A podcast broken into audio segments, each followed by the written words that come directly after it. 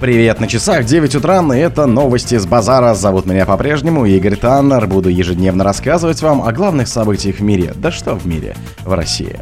Рисовал жирафов и возил с собой ванну. Неизвестные факты о Маяковском. В Греции охранники древности решили бастовать в аномальную жару. Дуэйн Джонсон получит рекордные 50 миллионов долларов за съемки в фильме. В АНИ рассказали о судьбе проснувшегося в Антарктиде айсберга. Неопределенность растет. Ученые оценили риск удара астероида на этой неделе. Ученые разработали мобильное приложение для увеличения урожая. Спонсор подкаста Глаз Бога. Глаз Бога это самый подробный и удобный бот пробива людей, их соцсетей и автомобилей в Телеграме. Футурист, авангардист, эпатаж публики был частью его художественного метода. На литературоведы изучили творчество великого поэта со всех сторон, описали биографию в деталях. Талант художника у него проявился раньше поэтического, он даже поступил в училище живописи, ваяния и зодчества. Сохранились не только его серьезные работы, но и серия изображений жирафов, которые Маяковский рисовал в альбоме Веры Шехтель, дочери знаменитого архитектора. Почему именно жирафы? Есть несколько ответов на этот вопрос. Например, интерес авангардистов 1910-х годов к искусству Африки. Еще один вариант из-за желтой с черными манжетами и воротником кофты Маяковского и его роста друзьям называли поэта жирафом, поясняет ученый-секретарь Госмузея Маяковского Наталья Кочур. Кстати, о знаменитой желтой блузе, ставшей символом авангарда, ее Маяковскому шила мама Александра Алексеевна. Ткань нашел и купил сам поэт. В Греции охранники древности решили бастовать в аномальную жару. Профсоюз охранников древности в Греции намерен в предстоящие дни аномальной жары устраивать четырехчасовые забастовки на археологических памятниках для защиты здоровья сотрудников и посетителей. На Акрополе в последние дни 20 посетителей потеряли сознание, сообщил Всегреческий союз работников работников охраны древности по итогам внеочередного заседания правления. В целях защиты здоровья работников и посетителей профсоюз с 20 июля по 23 июля будет бастовать 16 часов до конца смены на всех археологических памятниках, работающих с 8 утра до 8 вечера, и на Белой башне в Салониках, где нет кондиционеров, сказано в сообщении организации.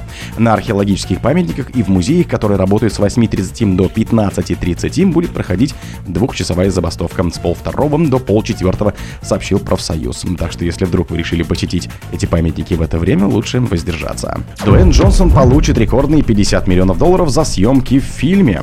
Голливудский актер Дуэйн Скала Джонсон побил рекорд по самому большому гонорару в кино. Он получит 50 миллионов долларов за съемки фильма «Красный». Об этом сообщил в Директ. Бывшему спортсмену удалось обогнать Роберта Дауни-младшего, который заработал 40 миллионов долларов за роль Железного Человека в фильме «Капитан Америка. Гражданская война». Кроме того, Джонсон удвоил свой максимальный гонорар за роль в картине картине «Форсаж», «Хопс» и «Шоу» он получил 23,5 миллиона долларов. В топ-5 артистов с самым высоким заработком в истории кино также вошли Джонни Депп, это 35 миллионов долларов за фильм «Пираты Карибского моря на странных берегах», Уилл Смит, 35 миллионов долларов за ленту «Освобождение» и Кияну Ривз, 30 миллионов долларов за картины «Матрица. Перезагрузка» и «Матрица. Революция». Ранее Дуэйн Джонсон согласился вернуться к работе над франшизой «Форсаж». Он снова сыграет Люка Хоббса, а также выступит в качестве продюсера картины. В АНИИ рассказали о судьбе проснувшегося в Антарктиде айсберга.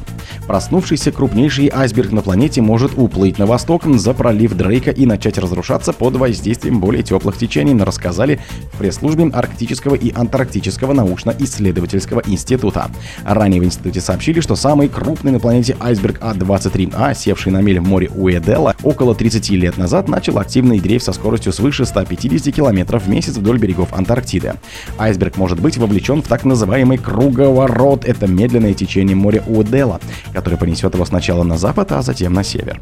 Постепенно айсберг может быть вынесен в восточный пролив Дрейка. Со временем под действием более теплых течений волны ветра он будет разрушаться, говорится в сообщении. Неопределенность растет. Ученые оценили риск удара астероида на этой неделе.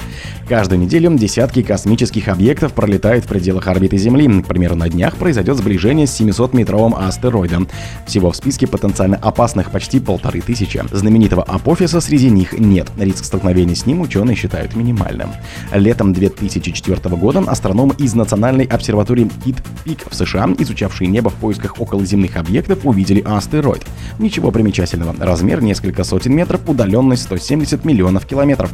Таких множеством его забыли, а переоткрыли в декабре австралийцы. На сей раз объект наблюдали многие обсерватории, что позволило вычислить орбиту. Оказалось, он сближается с Землей.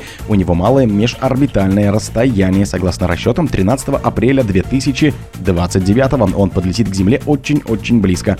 Вероятность столкновения 3,3%. Это самый опасный астероид из известных, все были очень напуганы, вспоминает первооткрыватель Фабрицио Бернардия. Тогда тот объект под номером 99942 получил имя Апофис в честь древнегреческого божества – змеи-разрушителя. Ученые разработали мобильное приложение для увеличения урожая. Мобильное приложение, способное смоделировать оптимальную схему посадки разных культур на определенной территории, разработали ученые Белгу.